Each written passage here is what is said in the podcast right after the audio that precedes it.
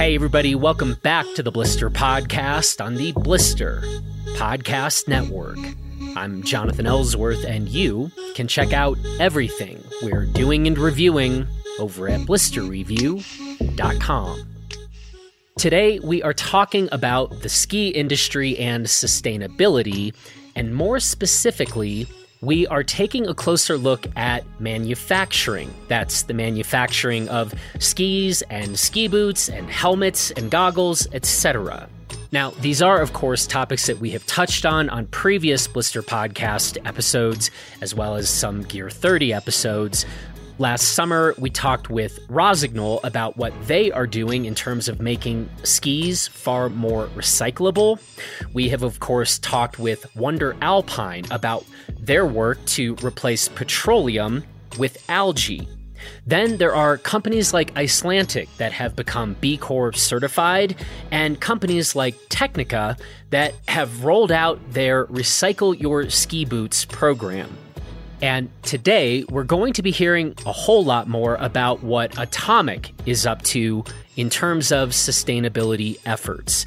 This past week, I was actually in Altenmarkt, Austria, at Atomic headquarters to discuss and to see what Atomic has been up to in terms of their various sustainability initiatives. And today, Atomic is releasing their first annual impact statement. And we are going to include a link to this impact statement in the show notes of this episode.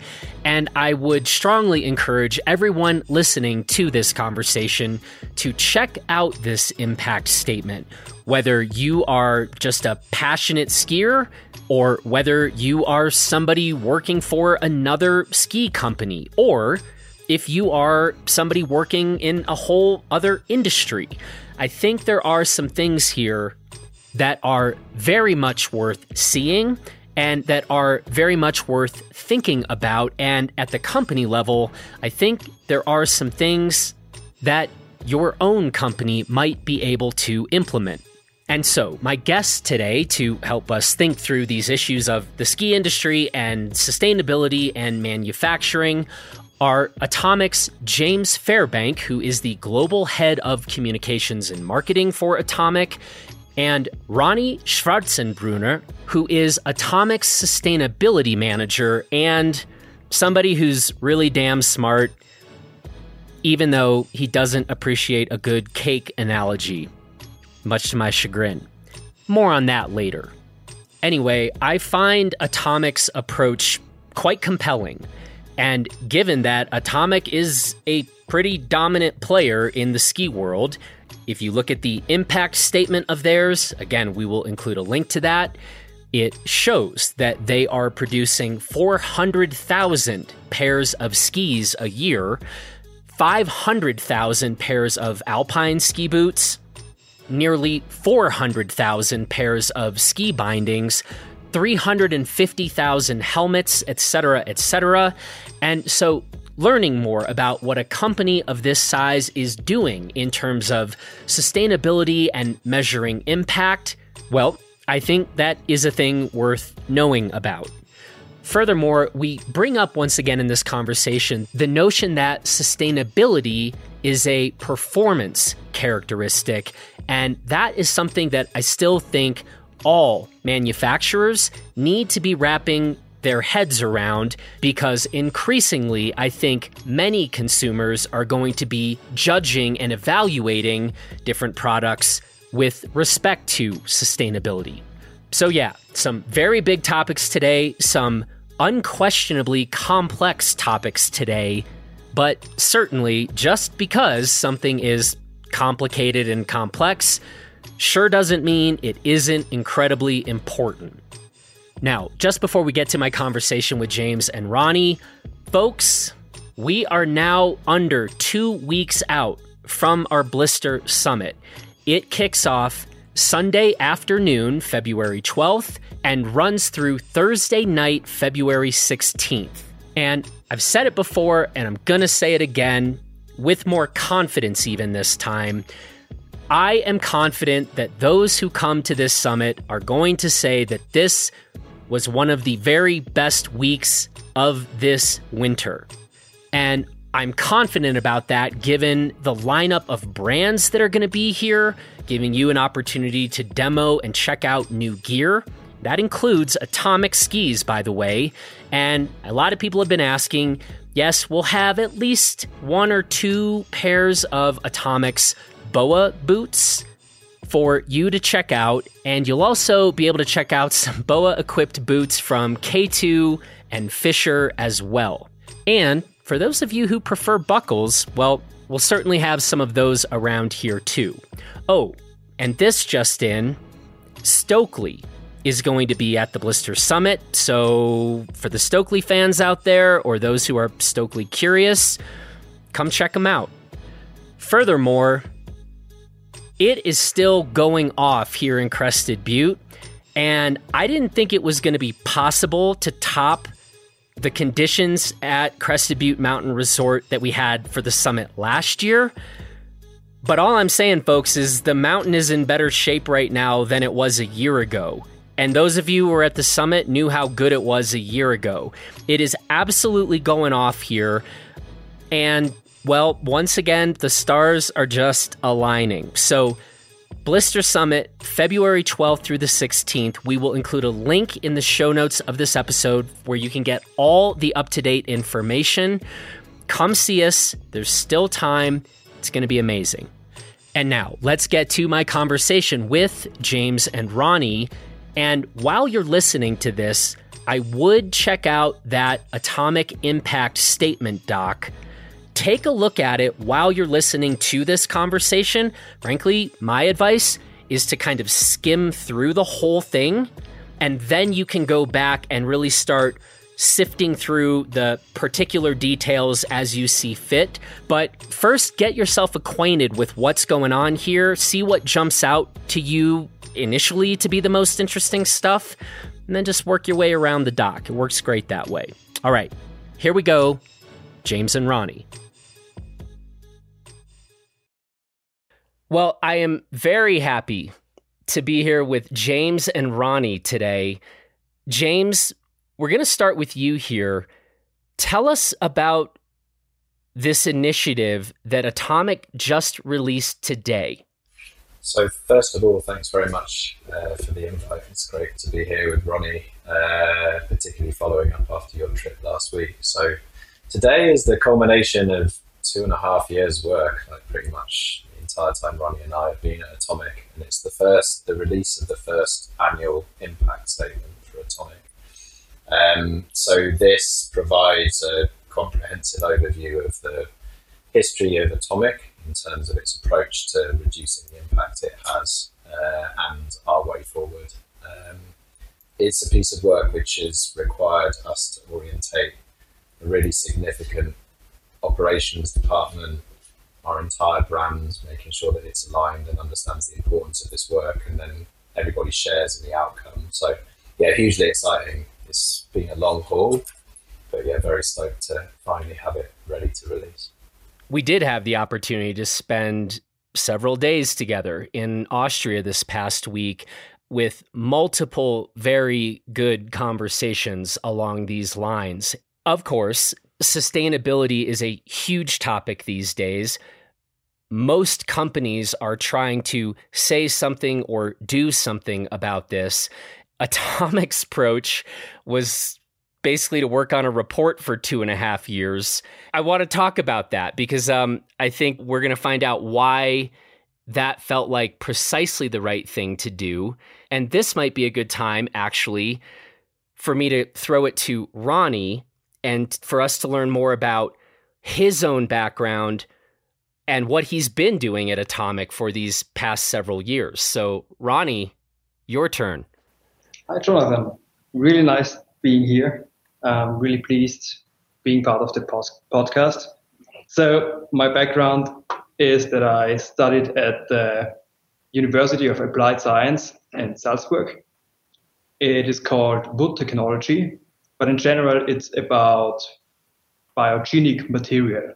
So not just wood, it's everything from natural fibers to some biogenic glues, everything in that direction. and actually a lot about sustainability, obviously, because that's all the materials.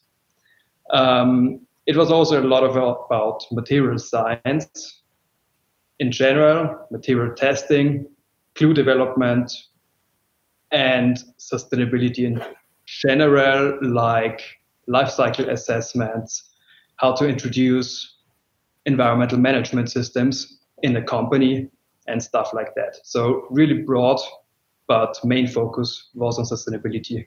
I remember our first conversation about this, Ronnie, and you were like, Yeah, I studied Wood technology. And I was like, What did you study?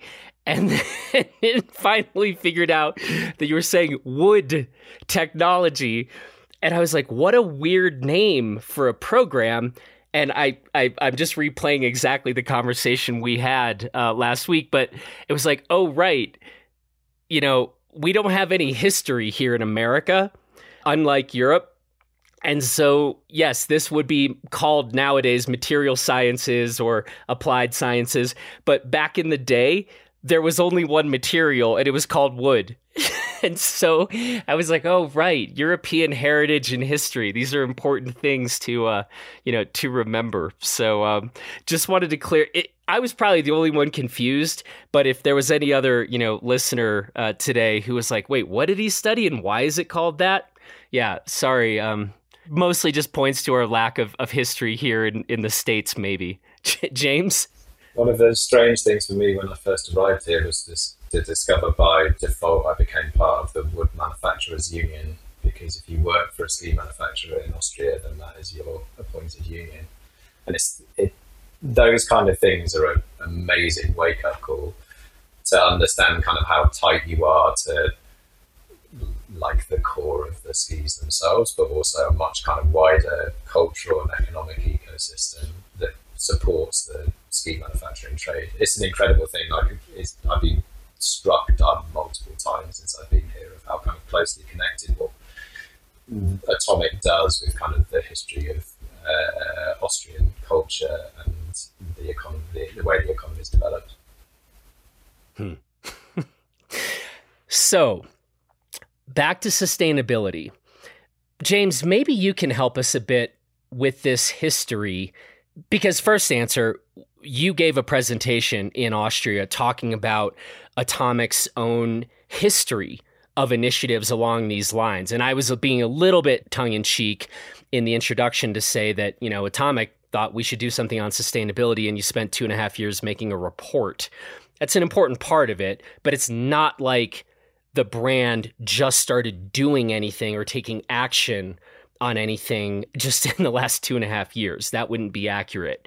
But um, talk a little bit about, I guess, you know, where we are, say, in these last three years, and about bringing Ronnie on, and and and how the company decided to kind of get here in these most recent, say, three years. So I guess it goes back. It goes back a long way um, for Atomic, but in a kind of quite. Um, what we tried to do in the last two and a half years is to codify our actions. So to try to attach a value to the various different things that we're doing. And that's the difference of kind of what's happened since Ronnie and I, or particularly Ronnie, came on. But if you go back over Atomic's history, like there are a number of initiatives going back to like the early 90s when the ski manufacturing shifted from kind of a lacquer base to hold the skis together. Like back in 1992, 1993, there was a significant change in the way that we made skis, moving from lacquer to uh, different technology, which was funded by the state as well as privately, so by Atomic as well, to the tune, like in today's money, it's about 17 million euros. Uh, and then back in 2005, again, we did another big joint project at Altenmarkt, which is where our headquarters is based, um, to build a wood chip fuel power plant, which had a profound impact on the amount of CO2 we produce in the operation of our facility. So, both in terms of the uh, the oil circuit that's required to, to uh, allow the ski presses to function, but then also the subsidiary heating that serves the site here, which is home to about a thousand people, and then Altenmarkt, the town that we're kind of based close by to. then, like 2010ish, for those people who've kind of been around and aware of Atomic's output, we did something called the Renew um, product. So that was a boot made out of Pebax and a ski also that was made at the same time. And both of those, they were like, I think the tagline for the boot, somewhat uh, shiveringly, was like the first climate positive ski boot, which is like a kind of claim that we slaughtered for these days, rightly so. But it was a really interesting initiative at the time because it was like, oh, okay, we're going to go and see what we can do to use like bio-based plastics to make a ski boot. The, the difference then compared to now is that we didn't understand the impact of the changes that we were making because we didn't have something at the center of uh, measuring the, the difference between what we had and what we were what we were altering. And I guess that's the thing that's really switched over the last two and a half years, and it's the crux of Ronnie's work. So the first time I, I met Ronnie um, was in the summer of 2020, and was sat at the front of the marketing office here in the sunshine, like with a pair of tweezers with his colleague Anita, like pulling pieces of ground ski to like putting them in different boxes. what are you doing? And he's like, oh, I'm just trying to work out what parts of the could be recovered. I like, what? By like putting them into boxes and then weighing the individual boxes. And he was like, yeah. How else are we going to find out? And I was like, oh man, we've got someone special. we've like got someone really special. And then thankfully the powers that be just decided to back the talent. So sorry, Ronnie, if this is embarrassing. And then just doors opened because he has this kind of forensic approach to trying to baseline in a very transparent way the way that we operate as a, as a business and for me, that's like been utterly transformative because you know, like from a communications perspective, you just need to have faith in what you're communicating. It's like the crux of like my role, I guess. That the claims that you're making are honest, and sustainability or impact, or however you choose to phrase it, is such a complicated subject and it's so broad that it's very easy to get totally lost in the weeds. It's also very easy to overclaim.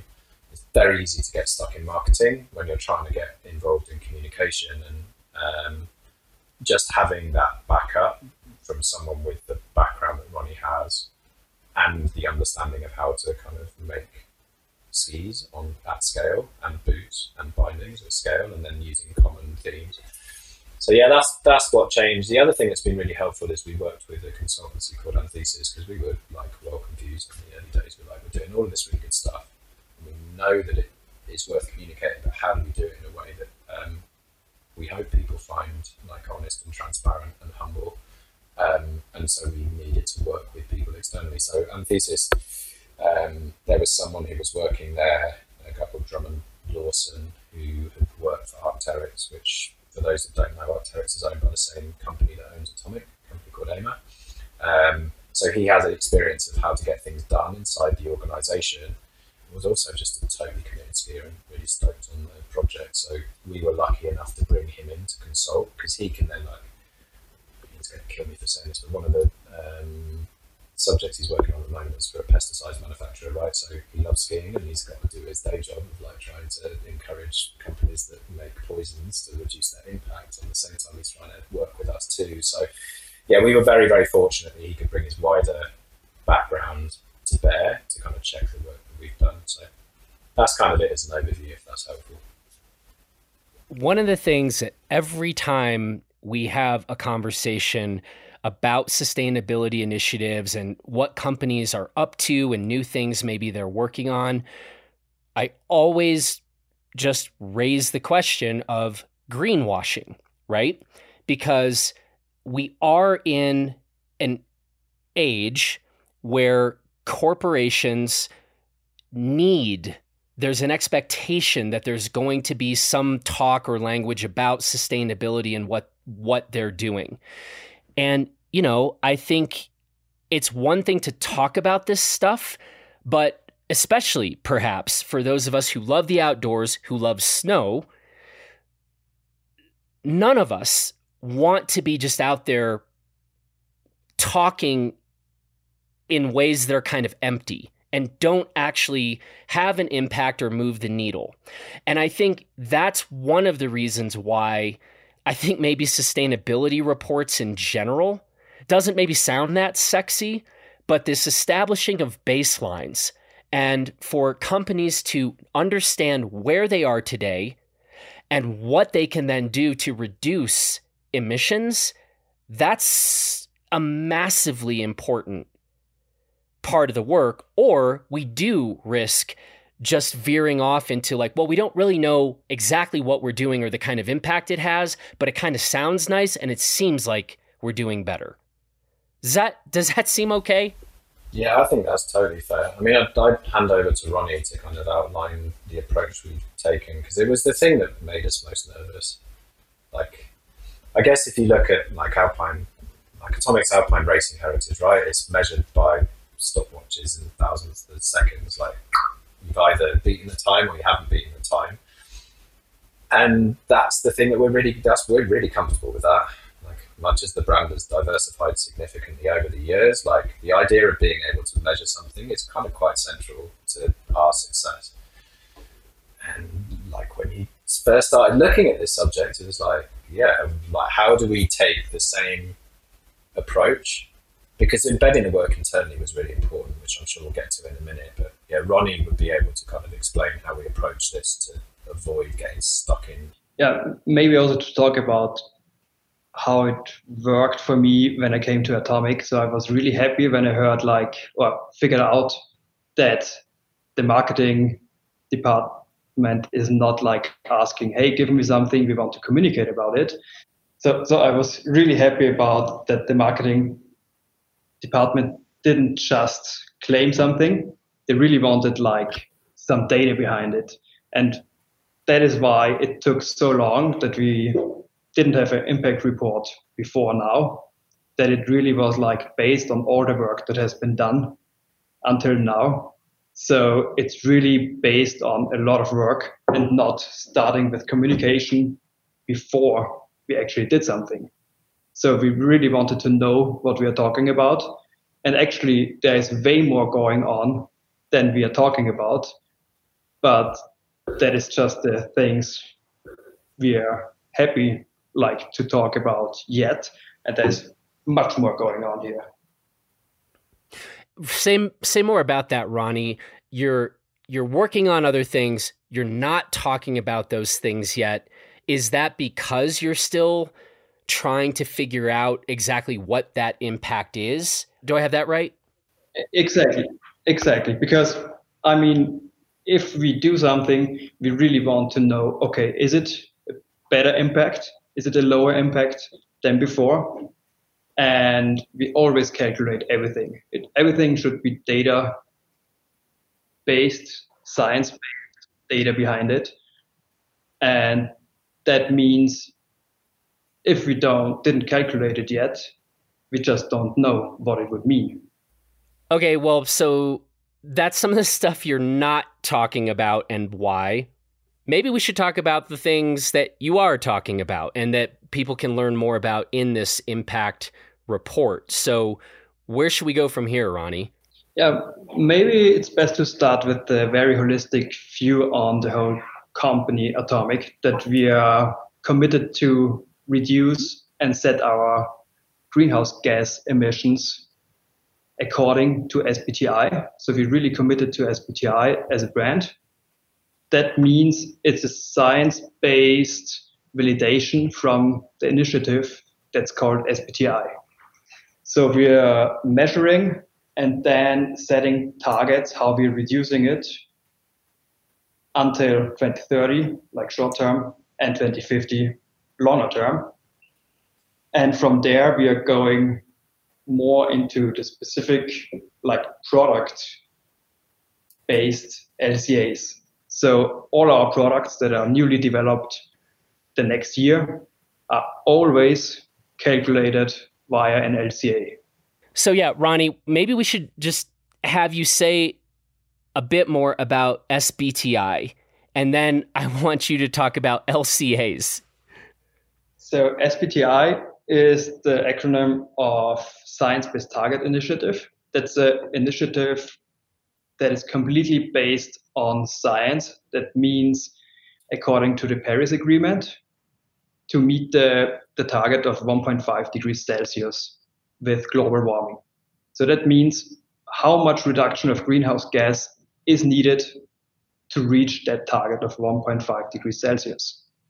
And it's an initiative that is really validating if we set our targets right and also if we measured all our greenhouse gases as it should be. And coming coming to LCAs, it's life cycle assessment. So that means it's an environmental analysis of a product or a service. Could be either a process, some service, or a product like our skis with all the processes involved. So that means, when I said before, we are calculating an LCA for all products we are developing new. We are always talking about one construction that is representative for the whole line.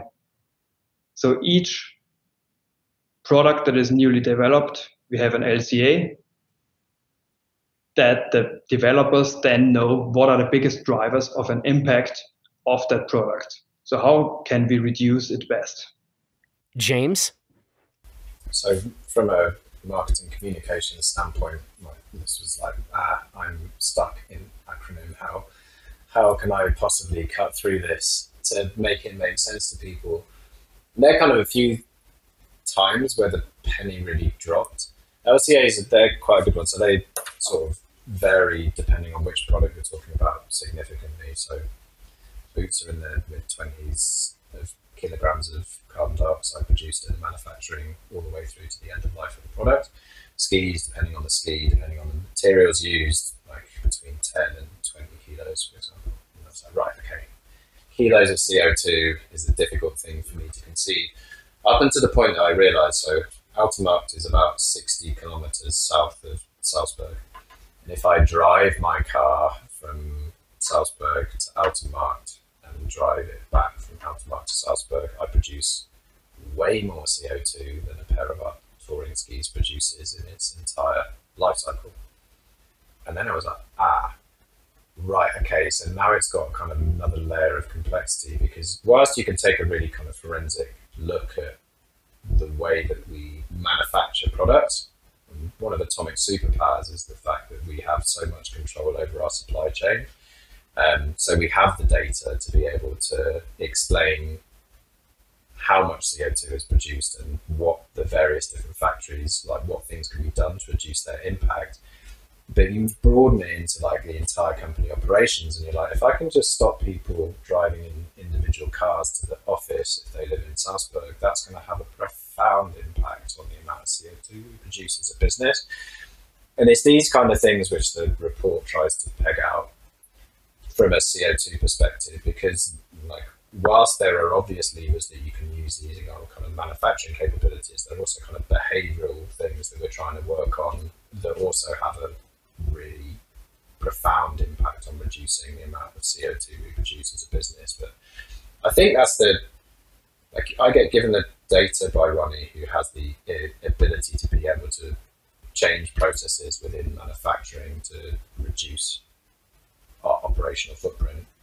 And then it's a question like, okay, how can that be communicated so that people can make clearer choices, both internally, like within the family, in terms of how they commute to work, as well as like consumers, like, oh, okay, I know what an LCA for the ski is. It's like that's how much is being produced.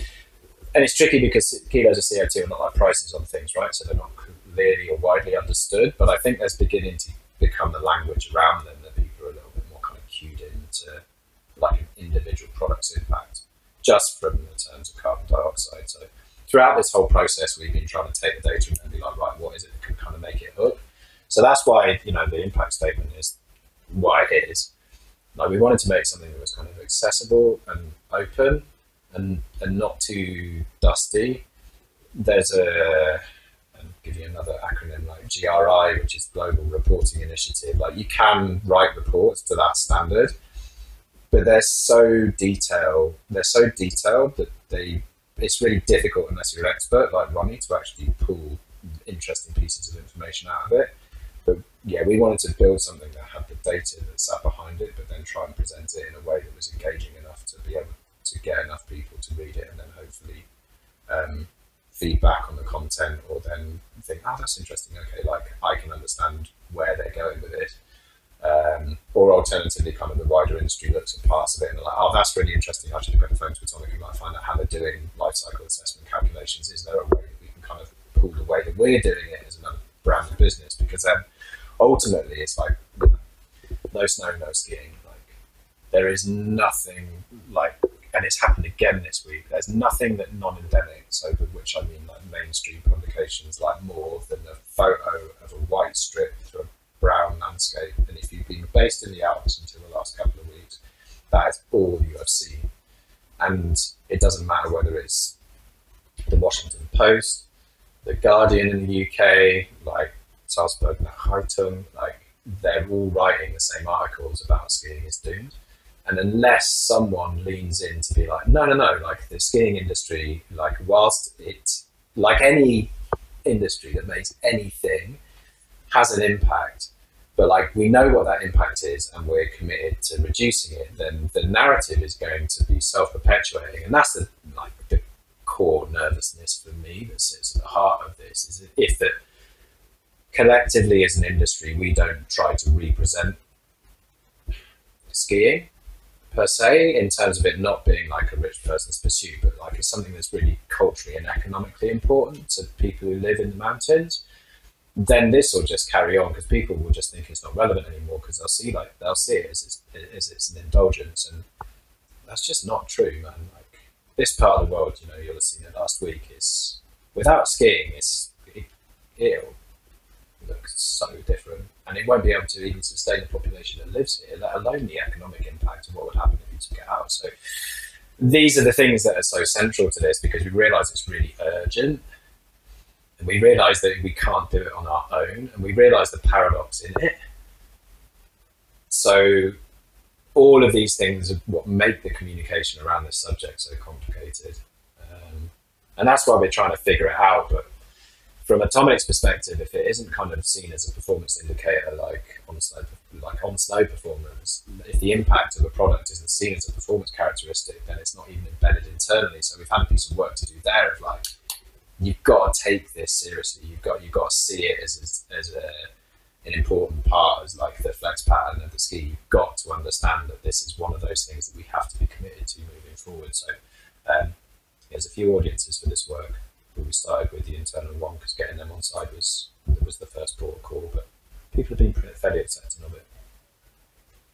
This notion that manufacturing products with a lower impact to educate the customer to see that and view that as a performance characteristic, I think is a really important thing. One, I think it's happening on its own that customers are increasingly wanting to know where are things manufactured, how are they manufactured, etc. But there's still a lot of education work we can do in terms of all of us. I mean, we see some shiny new thing and we might really like the top sheet a whole lot, but then pausing for just a second and being like, okay, but let me go a little deeper understand what this company is doing, what are they committed to, where are they heading.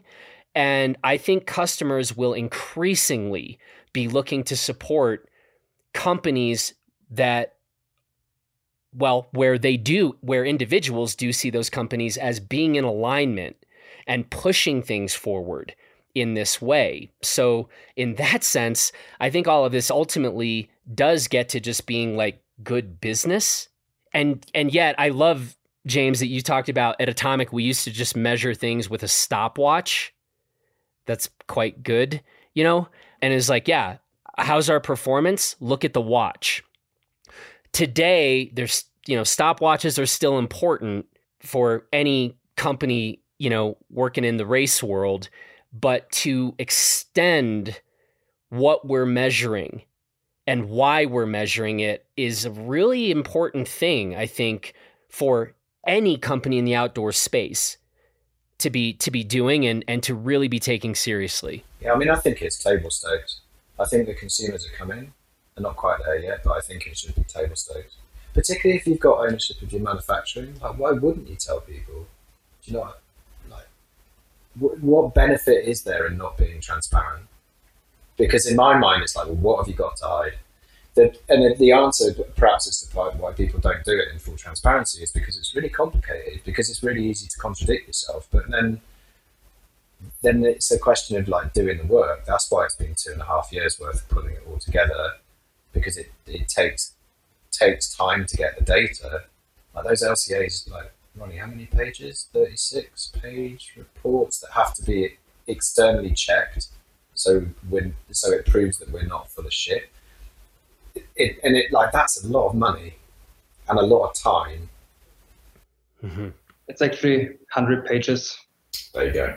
300. 100. 100 for each product. So it's pretty, pretty long and a lot of information in there how we can improve products on the impact level. But may, maybe also to mention here, it's not just CO2. Um, the CO2 equivalent is definitely one of the most urgent ones, and that is why it's it's our focus. Our targets are on that. But our department, sustainability department, who is calculating the LCAs, we are always looking at all other impact categories. It's about 16 more, starting from eutrophication to acidification, toxicity, and all that pretty complicated sounded, sounding sounding impact categories. We are all looking at all of them. That nothing is like increasing a lot for decreasing the CO2 a bit. But in total, CO2 is the, the most important thing for us currently. Hmm. So, one of the things that I thought was important to understand, James, you mentioned this earlier in the conversation, but one of the biggest sources here of emissions for any manufacturer is sort of powering the factory itself. And so maybe Ronnie, could you tell us a little bit back to this 2005 initiative of atomics?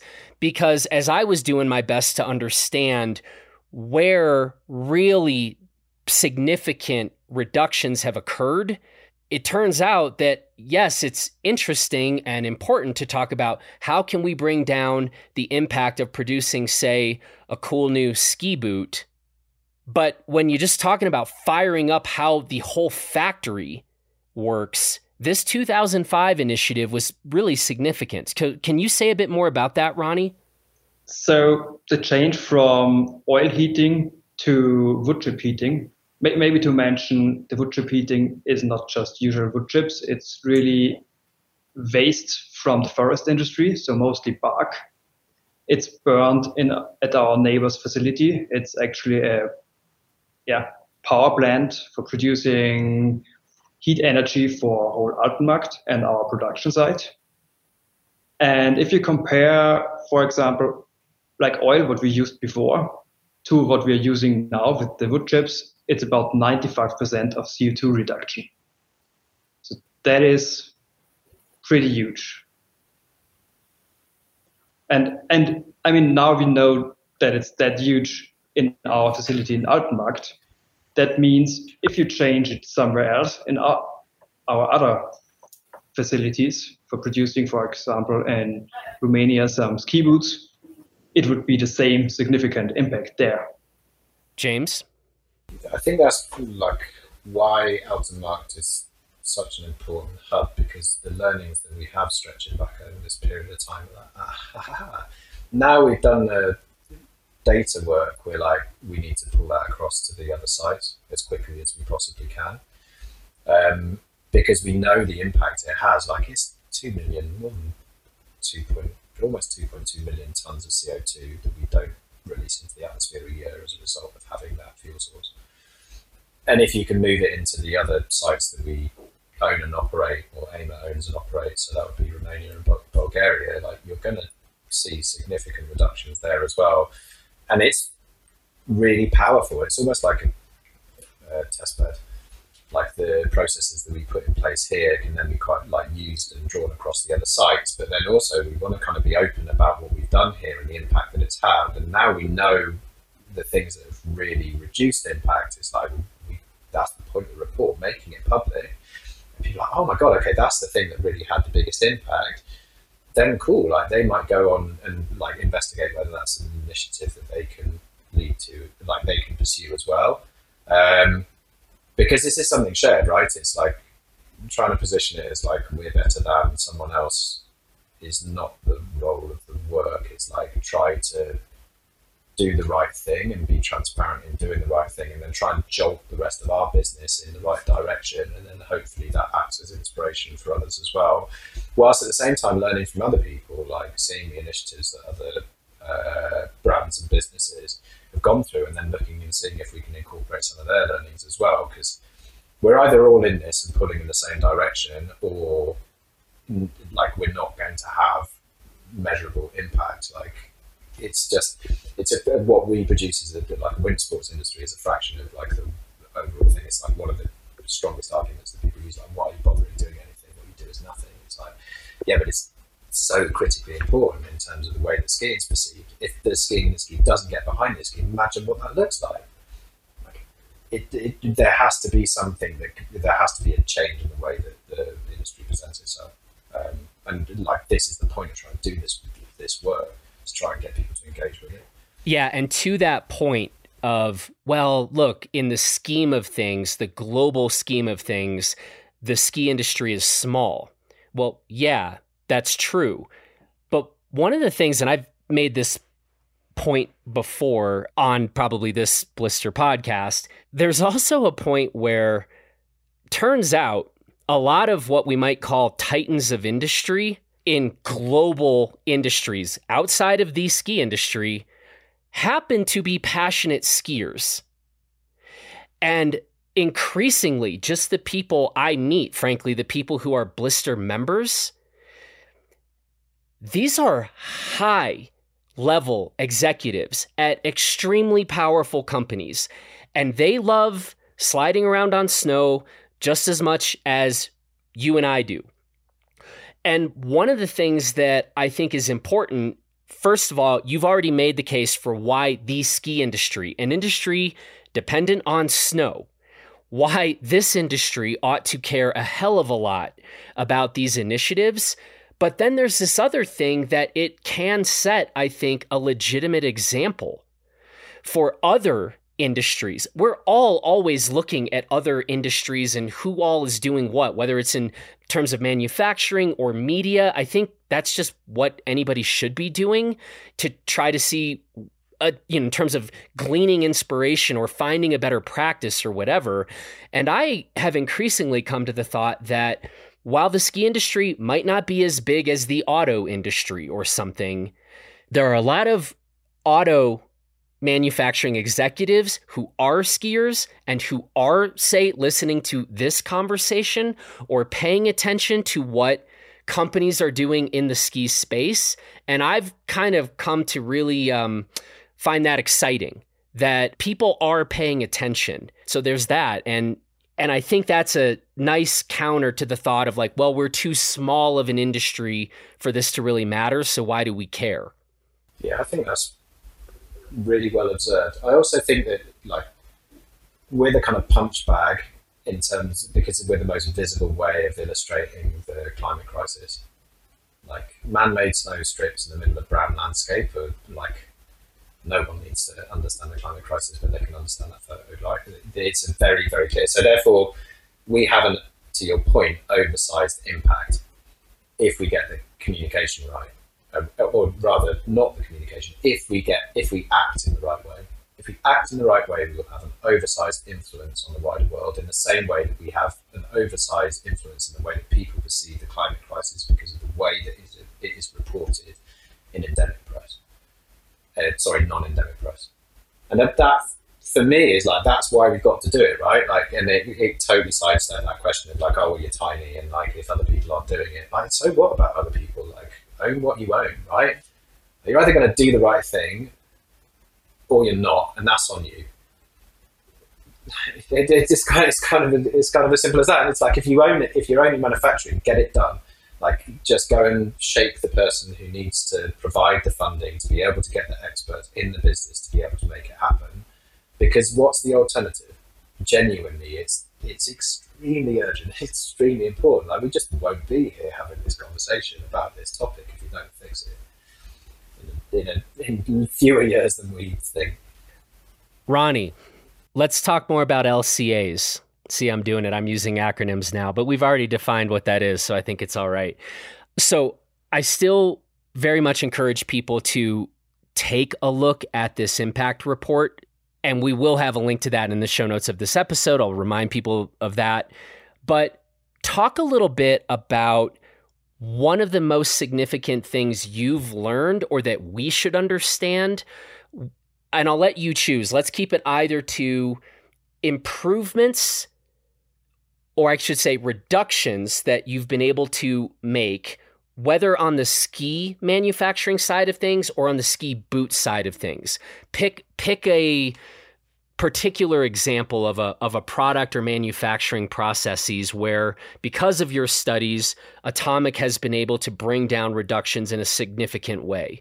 Um, maybe first of all it's definitely not, not me who reduced the impact. It's always the developers.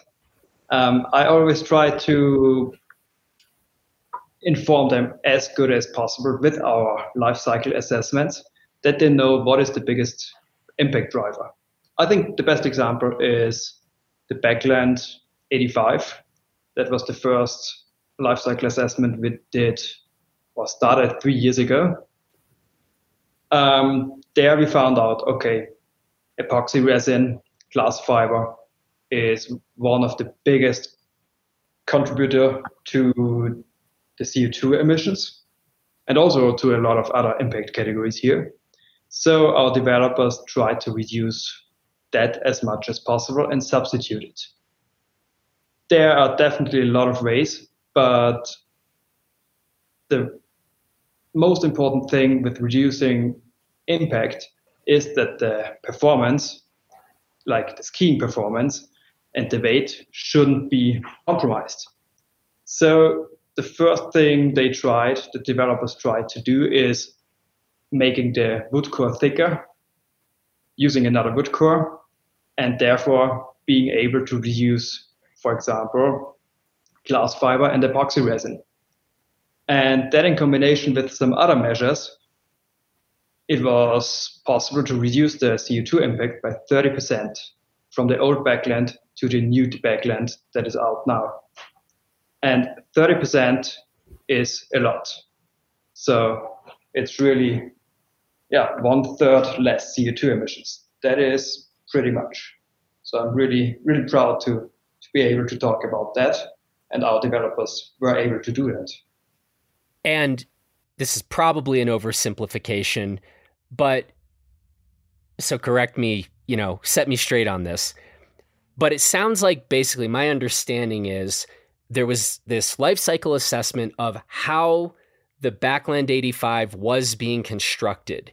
And what you guys did basically is like you switched up the ingredients to make the cake.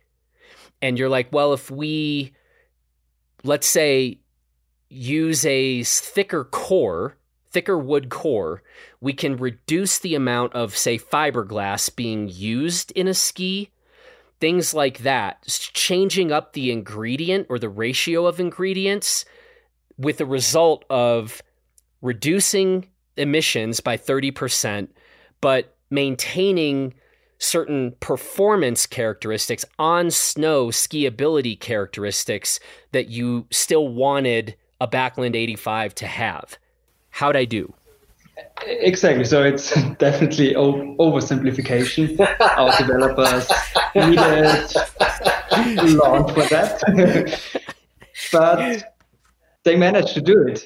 And it's not just about reducing some materials. It could also be replacing some materials by completely new ones.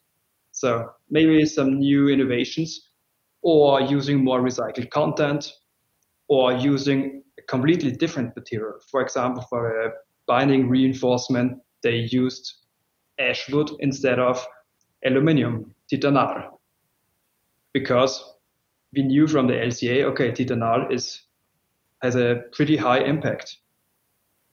And obviously, it's a lot of testing, a lot of prototypes, a lot of testing again, new prototypes, and it's a long way to go here. But now we are doing that for all products. It's not just that we gave them, like our developers, our LCAs to know the biggest drivers.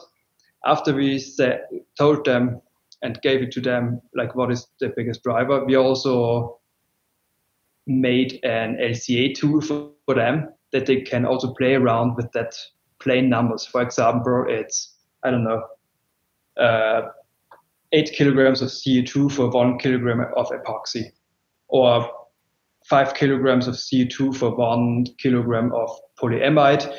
And what would it be if you would exchange it by polyethylene or recycled PA or bio-waste PA or, or whatever that they can play around and configure their own ski and at the same time already calculating a rough LCA.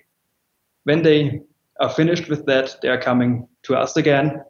We are calculating it like properly, and normally it fits together quite well how they calculated it, but then it's really verified again. Talking to the like, pro- like product managers and then the BU directors and like, through them to the R and D crew, like it's been a really helpful parameter because they know they can't sacrifice on slow performance. So they're like, oh, okay, well, I've got another angle I've got to take on this. Like it's, yeah, that classic thing of like you ask someone to design and you're like, okay, where's the brief? This gives this gives them another performance characteristic to consider, and it and it helps them particularly with the tool, like to be like, oh, okay, like let's change it, let's run off the proto, get it on the snow, see how it goes, and um, you know, at the moment there's a pair of these skis in an 88 floating around the office, and like everyone's scrapping over them because they're like they're amazing and they work really well.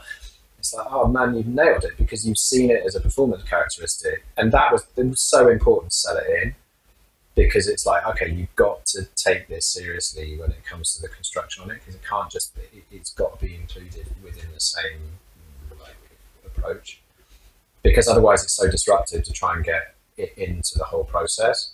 And it, like if we had resistance internally, then like without Ronnie's help to give people those tools to be able to calculate it quickly themselves to understand the, the substitutions they were making, but they saw it as a like a challenging but fun extension of the work that they were already doing. It was like, ah, brilliant. Okay, that has worked.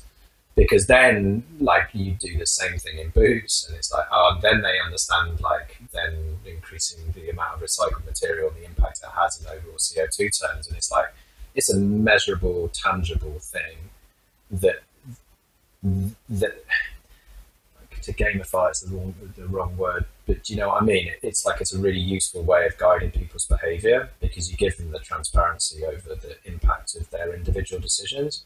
It's the same across the business and across operations as well. It's like are people thinking about this as something in their daily lives? Are they trying to do the, the more responsible thing? So if they can carpool, are they carpooling? And even if they're just thinking about carpooling, that's a start. Um, so yeah, embedding the work internally has been really interesting. It is totally an ongoing thing as well. Like the more I learn about the subject through reading around it and also through Ronnie, then the more you realise, the more levers that you can pull. And maybe the internal education is a good point because also to mention, we even have Anita. She is employed for like full time in our sustainability department, just calculating LCAs internally. So that means we have one resource just for calculating LCAs and being the main main contact for our developers to talk to. Like, what if I change that? What if I change that? And we can really quickly calculate the impact here. So I think that's a really, really interesting and helpful thing in our organization here. It's almost kind of run. We've almost had to run into it as a startup within a bigger business. You know, like function that didn't exist yep. beforehand. You kind of got to win people's trust over by not making their lives more difficult, but then also kind of explain the end point, paint them a picture of like where we're trying to get to, and then engage them in the process by offering them support. And it's been brick by brick. You know, you, you get people and they're like, oh, okay, this is cool. Like this is a way in, and then like you can see, and then you just, and then it, then once you're up to speed, then you just got to kind of continue to add resource to then increase momentum. So the, the whole thing can, like you know, the first LCA. God, how long did the first 85 LCA take to calculate, Ronnie? How long was it? It was a bit more than one year. And now, how quickly can you calculate an LCA? Depending. So if we calculate a completely new product, like now we are doing with the helmets, we probably also, yeah, we, we are going to spend one year again. But if we're calculating a new ski now, we already have a lot of information and are experienced in that materials that are used. We probably need like three months or so. So it's getting faster and faster. And we are getting more experienced in what to exchange and what is possible, what is not. And that knowledge base is priceless because, you know, like being able to do that and cut the time down to three months on a ski, you're like, okay, well, then you do every product. Like if any product's undergoing a significant redesign now, it, it, the existing product will get LCA. What's the impact of the thing you're trying to redesign? Then we'll redesign it manufacture it and be like, okay, that's the amount we reduced it by. And like in all transparency, some things we've redesigned and we haven't been able to get the numbers down significantly. And then you don't like, you know, you're not going to go to market on that point. You're not going to be like, oh, this is like five percent less impact because it's not significant. Because back to that example I gave about kind of driving a car, it's like if it's not like a significant amount, then then you can't lead with it. It like so some of the things like it's a classic case of like yeah okay we can't we can't change things in this because it's going to sacrifice performance and if we sacrifice the performance of the product then that's our reputation out the window. And and so there are some things we can push really hard and make big changes with and there are some things that we've tried and we've done the whole process and it's just not worked and it's just not been a significant saving. And that's okay because then you even learn something going through that process and you're like well that thing can't be touched and where can we push harder um, so then, then it, over time is like, and, and as people become more accepting of it as a function, then it has more impact. And this is where this is like making it public. Then it's the next step of like, oh, okay, like people are talking about this as a topic. Like then it galvanizes even more support for it internally, which then allows us to resource up more, which then allows us to do more quickly, and so on and so on and so on. So that's kind of where we are. I guess that's why we're like really excited about this report being out because it's it's the next step in the process that's been quite private to this point, but we feel like it could be like a proper tipping point for them significantly more positive action. A couple things, James, when you say it kind of now feels like a startup for a company that's been around a very long time, that that resonates. I think this might have to be a conversation for another day, Ronnie, but you also are a ski builder and you know have played in that world quite a bit. I'm I'm curious if you agree with this sort of take of mine, but I feel like if we go back 15 to 20 years, almost nobody in the ski industry knew how to make a fucking rockered ski. It was this like new land of like, what are we doing here? And you'd see some of the worst and weirdest experiments, right, with rocker profiles and shapes. Well, fast forward to today, I feel like many ski manufacturers are pretty good at figuring out like shape and rocker profiles. It no longer feels like we are just walking out into the wilderness to figure out how to make these things kind of work. And so if if you agree with me that overall say shapes and rocker profiles are no longer this mystery. Those are getting relatively dialed in. Now, what you guys are describing is this whole world where we are a little bit back into the wilderness or kind of, you know, in this bit of a black box, trying to now figure out how to reduce emissions and use this combination of materials, new materials, recycled materials to to bring down emissions levels and it feels to me like that's the new frontier. You know, shapes, we're getting pretty good as an industry collectively figuring that out. but the materials game and bringing down emissions, now we're kind of back into like the early days of rocker profiles where people are like, I don't know, would this work? Can we just kink the hell out of this tail and that might be cool? What do you think of that take? Yes, I really like that comparison. Maybe one point, I would definitely not call it like a feature like rocker or camber or whatever. So sustainability is definitely not a feature. As also a lower impact is not a feature. I think it's more like you said, there are a lot of ways to reach a lower impact. So using, for example, recycled material, innovative material to lower the impact. So maybe that recycled material would be more comparable to, to rocker as a feature then. Okay, Ronnie's not impressed with my analogies. my... Welcome to my world, Jonathan. Welcome to my world. Every single time I come up with a concept, I throw it out. That's not cutting through, man. I'm either wrong on the science or the metaphor's not working. he didn't like my cake analogy, which I frankly still like. I, I still like that one, and I don't. He wasn't that impressed with my wilderness analogy either. Damn it, Ronnie's tough to impress. Yeah, I, I like the analogy, but there's um really detailed things I would I wanted to clarify. that, that, that is just why we don't use like the impact as a feature at the same time as there is like rocker profile, Horizon Tech, and impact. I would more call it like impact needs to be seen as the whole thing. So we need it for everything calculated and reduced. And there are skis that are just different. So for some skis, you need a rocker technology. For some skis, you need more camber, you need more stiffness, less stiffness, whatever it is. James, help me out here. No, no, I, I can offer you no help. I mean, this is welcome. This is totally welcome to my world. Uh, insofar as if it's like, if it, and we have we had this debate internally about like we, you know, because I think people are looking for points of difference. Like it's it's natural, right? You're looking for differentiation between products. It's like, what's the line that's going to differentiate yeah. this from that?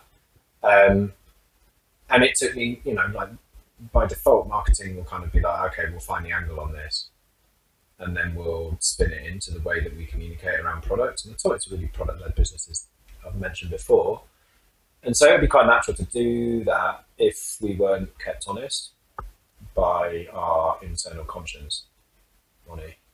Um, because then it's like, okay, you've got to take a more holistic view of it, and the differentiation will come when people look back over 10, 15, 20, 30 years worth of traceable history, and if you're being true to it, I think it's also important to note that you know the impact statement is out for this year. Next year we will do it and we'll report on our progress. I will guarantee you, like all of the goals that we've set ourselves, we'll come up short on a few. Like it's you know we want to try and bounce the rest of our manufacturing into using energy from renewable sources. That's so far beyond our pay grade like we can make the recommendation, but the idea that the business would do that, like we'll put as much pressure on it as we possibly can because we believe it's the right thing to do. But um, there are some things that we might not get to, um, and that's okay because like, I, and I think that's where we have to be comfortable, like knowing that we're going to come up short, fail in certain areas. Because otherwise, if you're not failing, you're not learning. Back to the point about some skis, you know, the LCA, we've redesigned them, we haven't been able to get the impact down significantly.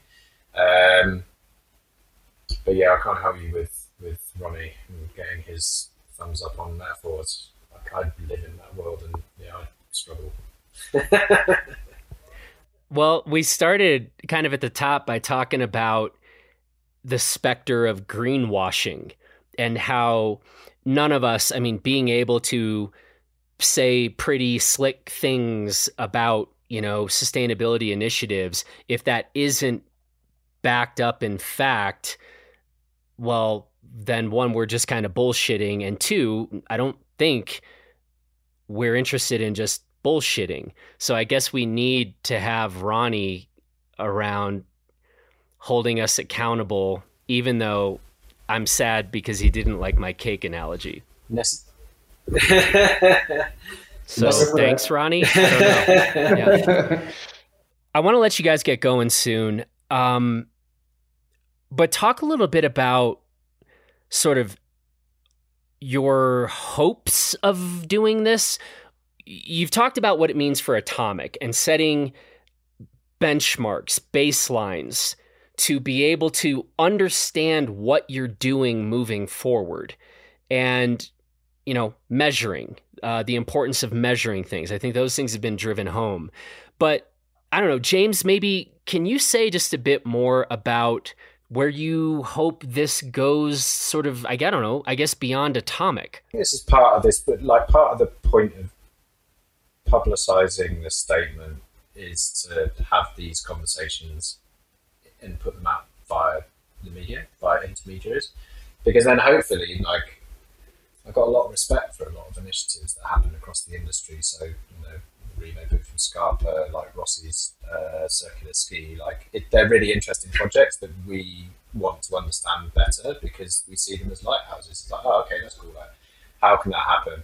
We hope that by putting this work out there, people also feel if there's something of interest to them, then they can kind of get in touch with us so we can create a groundswell. And, and to that end, we're going to host a climate summit uh, around this work in later in the year in Salzburg, where we're going to kind of invite a range of the ski industry from like the snowmakers to the operators to like sister brand uh, media to try and come and talk about kind of common overlap um, so we can try and like a little bit like the startup metaphor I gave is like in the way that sustainability has become an integral part of the atomic brand internally.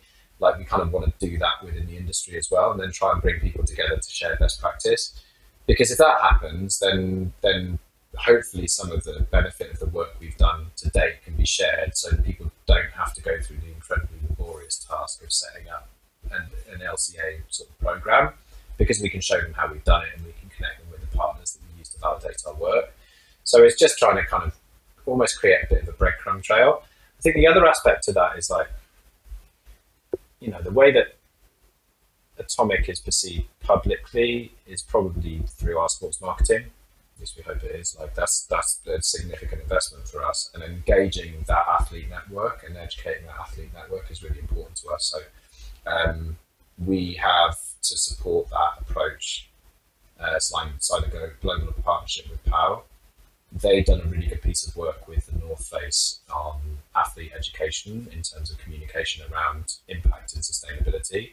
Because similar to the manufacturing paradox, you've also got the heli skiing, sled powered paradox on the athlete side, if you're talking free skiing, or on the alpine side, the circus that surrounds it.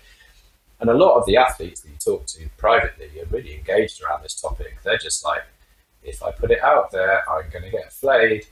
And we want to act as a, like, as, like as, a, as from a sponsor's responsibility standpoint, like, okay, well, we can connect you with people who have got a legitimate voice in this space who can help train you to talk about these topics if they're important to you. All the while, not kind of seeing it as a marketing campaign. God Christ, no it's the idea though is to be able to give this information to people for them to be able to choose what they act on. I guess that's the hope to answer your question in a very roundabout way. There's enough information in there which is useful for, for people to be able to take it and build on. If we've done that, then we've created some meaningful work, um, and then we'll just keep like producing internally and keep reporting on what we're doing on an annual basis and keep like all the cul-de-sacs we run down, all the things that don't work, like we'll keep experimenting to see what we can do to reduce the impact of the business that we own. Um, so yeah, that's the hope. The conversation continues. People share best practice. Like we recognise we're all in this together. Like we are a very, very visible manifestation of the climate crisis. We have the ability to get in front of this and show a positive side of it if we work collectively. And that I think is the ambition of this work. And that's why, you know, on a personal level, it's so exciting um, because it feels like critical and urgent and really interesting. It's like it's not it's far divorced from kind of the standing marketing standard marketing role. Well, as we come to the end of this conversation, one of the things that feels clear to me is these are not simple topics. It's difficult. It is difficult. James, I know that you and I have talked about this a lot. How difficult it is to communicate these things in a truly meaningful way. It's tough. And you know, to be honest, I'm I'm feeling the the weight of that just in this conversation as as I've tried to stumble through and you know guide us a bit in terms of what atomic has been doing and why she, we should care and how individuals can and should be thinking about this stuff. There are certainly simpler topics in the world to to uh, to have a conversation about. So i very much appreciate you two working through these things with me ronnie i guess you just do this every day so you are more familiar with this world but um i don't know any lessons or thoughts on either the communication of this or sustainability in general? Yeah, I think you summed it up super well that sustainability at itself is not easy. And especially, it's not black and white. There is no sustainable product, or, I mean, in general, every product has an impact, but you can lower it. So, and all, all answers to questions like, should I use that material or that material? It's always like, hmm, it depends. If it's produced like that, it's better, or if it's produced like that. So really, it's always a hard decision. But I think using like science-based data out of LCAs is always a good choice. And I hope many companies are doing that. And I, I talk to a lot of companies also outside of the skiing world and most of them are already calculating or at least externally letting calculate an LCA.